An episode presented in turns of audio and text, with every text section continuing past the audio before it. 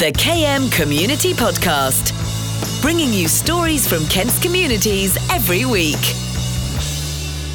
Hello and welcome to the KM Community Podcast. I'm your host Oliver Kemp and I'll be bringing you the stories that matter at the heart of communities across the county. If you have a story you think needs to be told, just use the hashtag KM Community on social media or you can email me on okemp at thekmgroup.co.uk. This week, addiction is affecting people in the UK more than ever.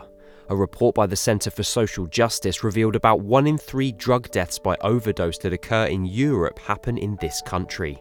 The NHS has estimated that there were 338,000 admissions where the primary reason for admission to hospital was attributed to alcohol.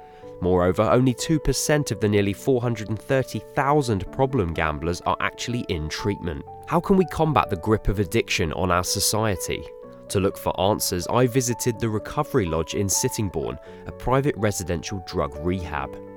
The company was started by Jamie Cheney, who first began drinking at the age of eight. Looking back now in hindsight, after being in recovery for a long period of time, um, yeah, I, I had this disease of self within me um, from like primary school, you know, having to feel superior to everyone, and if I felt inferior, building that wall, that putting that facade up to stop anyone coming in and hurting me, you know, um, dysfunctional family and yeah, it was loads going on from when I was young, but you, you, you block all that out and put on a front and try and be the best person you can. And um, I found alcohol at the age of eight, and uh, wow, I tasted it, and it was disgusting. But what it done to me was, well, euphor- euphoric, you know. Um, yeah, and I drank to blackout at the age of eight, whiskey, and uh, I never done it continuously. Um, up until the age of 14, 13, 14. Um, yeah, and I was drinking daily from then up to the age of about 30, 31. Had a massive stroke and stuff. and Yeah, but before I lost license and uh, police cells and prisons, institutions. Um, yeah, and then eventually I, I went into treatment myself um, a couple of times. It wasn't until I surrendered to me that I needed help from something more powerful than me, and that's that's when everything started to change, you know. Because um, my mental defence was to protect me from from feeling, really, having any feeling and emotions. Um, yeah, and and when I did get them feelings and emotions, I, I used alcohol um, to dilute that, um, so I could. Yeah, it's just all as all a false bravado around how how you need to be and being happy. I was never happy until I come into recovery. I didn't know how to be happy. I didn't know how to be. And my life was driven by alcohol, you know, and quite successful. Um, yeah, and then then it stopped working, and then I was banging in trouble, and that's when I went into treatment.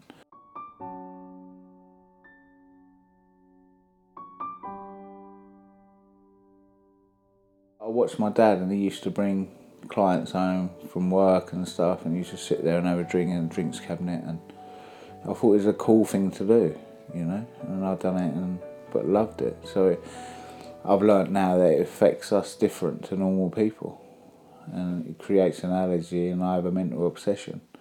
Um, I'm an addict, alcoholic, so it's um, manifests itself in many different ways, not just alcohol or the drug of choice. Well, alcohol is a drug, but in liquid form, you know. Um, so, so yeah, it's my behaviours, my dishonesty, can never be honest, didn't know what that meant, you know. Jamie explained to me that it's easy to find excuses to having an addiction, but the important thing is to take ownership and do something about it.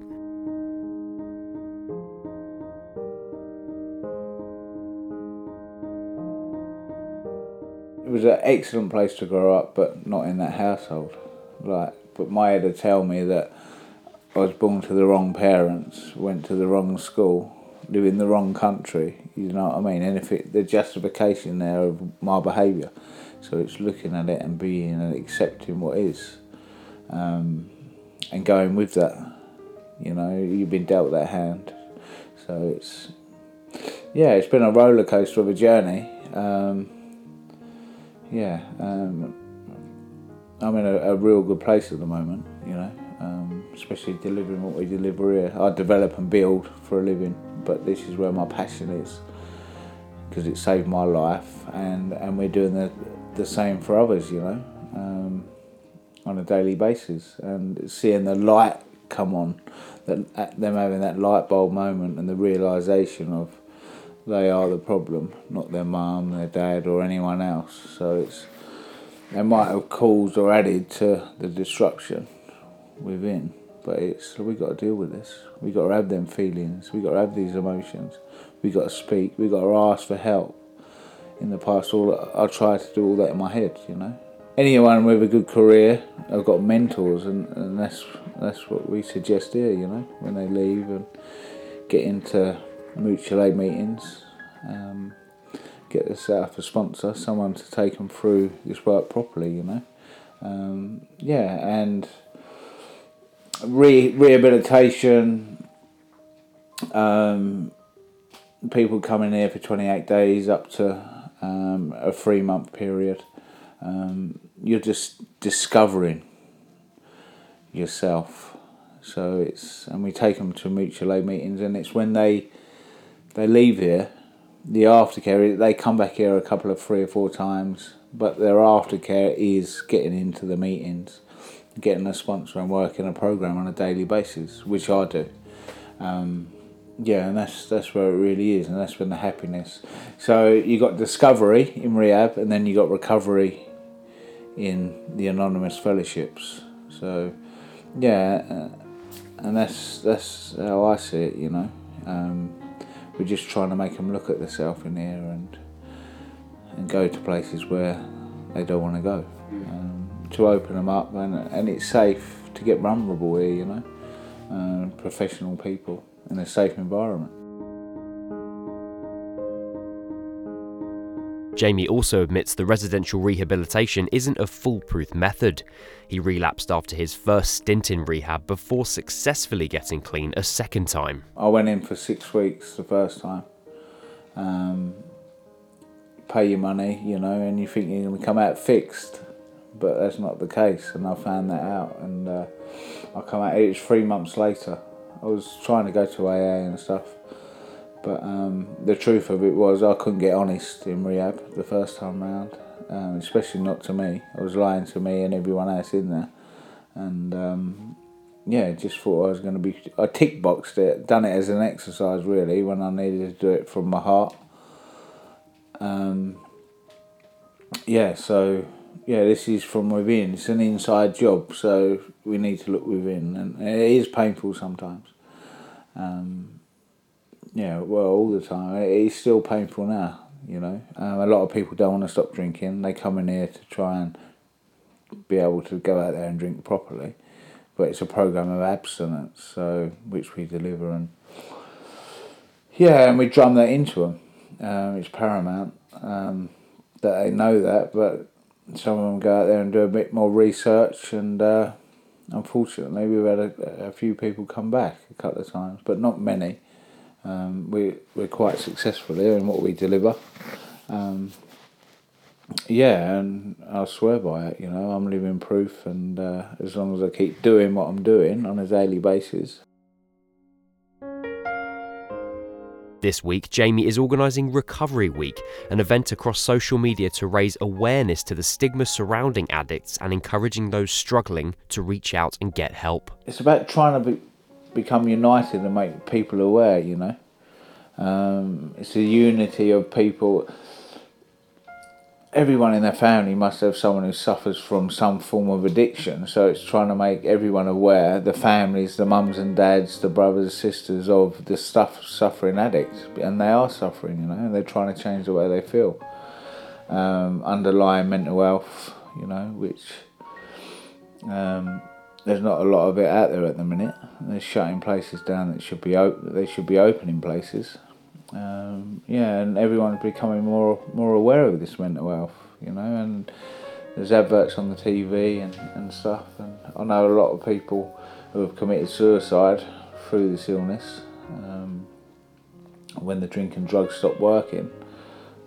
Um, if they can't be honest with themselves and ask for help, the next alternative is to take their own lives, and some very good friends of mine have done that in the past. So that's how, um, how evil this illness is, you know.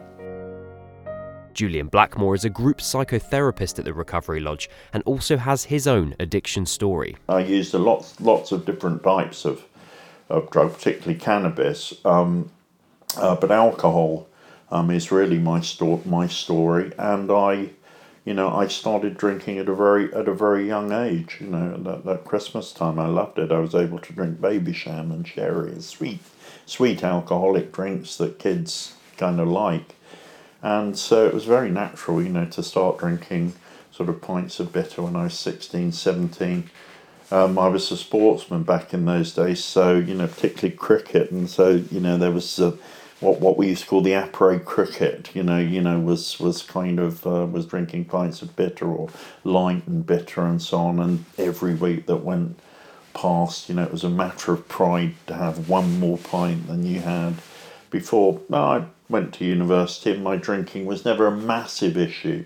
Then, in fact, it was actually sort of when I trained as a teacher. I was about 22, 23, that my drinking really took off. And I started drinking regularly during the day um, as well as, and it started to affect my life. Um, it affected my emotional life. It affected my professional life. Um, I didn't have a career um, as a school teacher because of my drinking and, and, and drug use. Mind you, I don't think I ever could have been a much of a school teacher anyway. I don't think I'm cut out for that kind of thing. Anyway, that's neither here nor there. It damaged, in the end, my drinking damaged every aspect uh, of, of, of my life, my romantic life, my uh, yeah, my emotional life, my intellectual life.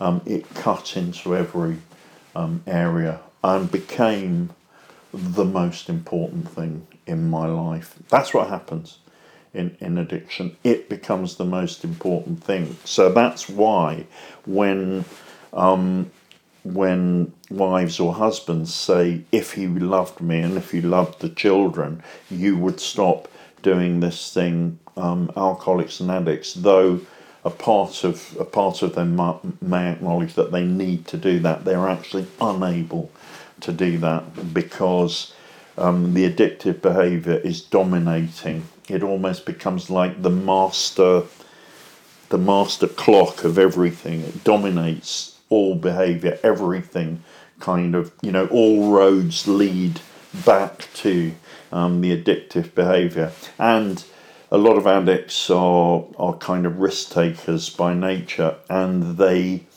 they kind of they gamble on the fact that somehow or other they will be able to get away with it. Now, the Recovery Lodge is private, which means a struggling addict would need to find the funds to pay to stay here. Julian believes the government should be putting more money into residential recovery, which he believes is the best way to get clean. I mean, I think it's a sort of a, a, a healthcare disgrace, actually. I think it's a scandal um, that, um, you know, treatment the sort of treatment that we offer is is is not available more freely. I don't think it. Sh- I think in a way it's quite good that people kind of pay for it because because when you pay for something, it, it means that you're more likely to get to want to get value for money, as it were. Sometimes when things are kind of just freely offered to people, then they kind of take them for granted. Nevertheless, um, unfortunately, what seems to work best for addiction is residential treatment. Um, you know, and that has the function of, of it has a twofold function. Um, one, the building of relationships within that sort of residential setting is of crucial importance. But secondly, it kind of removes people from the immediate environment of their using or drinking. Um, and sometimes that needs to happen. Um, you know, one of the reasons that sort of daycare isn't so effective is that people kind of at a very early stage uh, of looking at all of this, you know, have to go back to their kind of familiar environment, and there are all the cues there, you know, to ret- to return to using. So we believe, or I believe anyway, and, and you know, and I was in treatment myself in in 1988, actually a hell of a long time ago. Anyway. Um, residential residential treatment and a group therapy setting um, is, in my opinion, the be- the best the best method.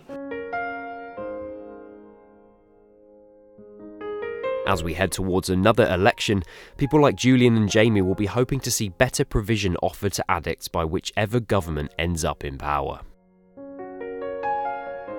Thanks for listening to this week's episode on addiction. If you want to share your story, use the hashtag KMCommunity. And if you want to contact me directly, send me an email at okemp at thekmgroup.co.uk. The KM Community Podcast, bringing you stories from Kent's communities every week.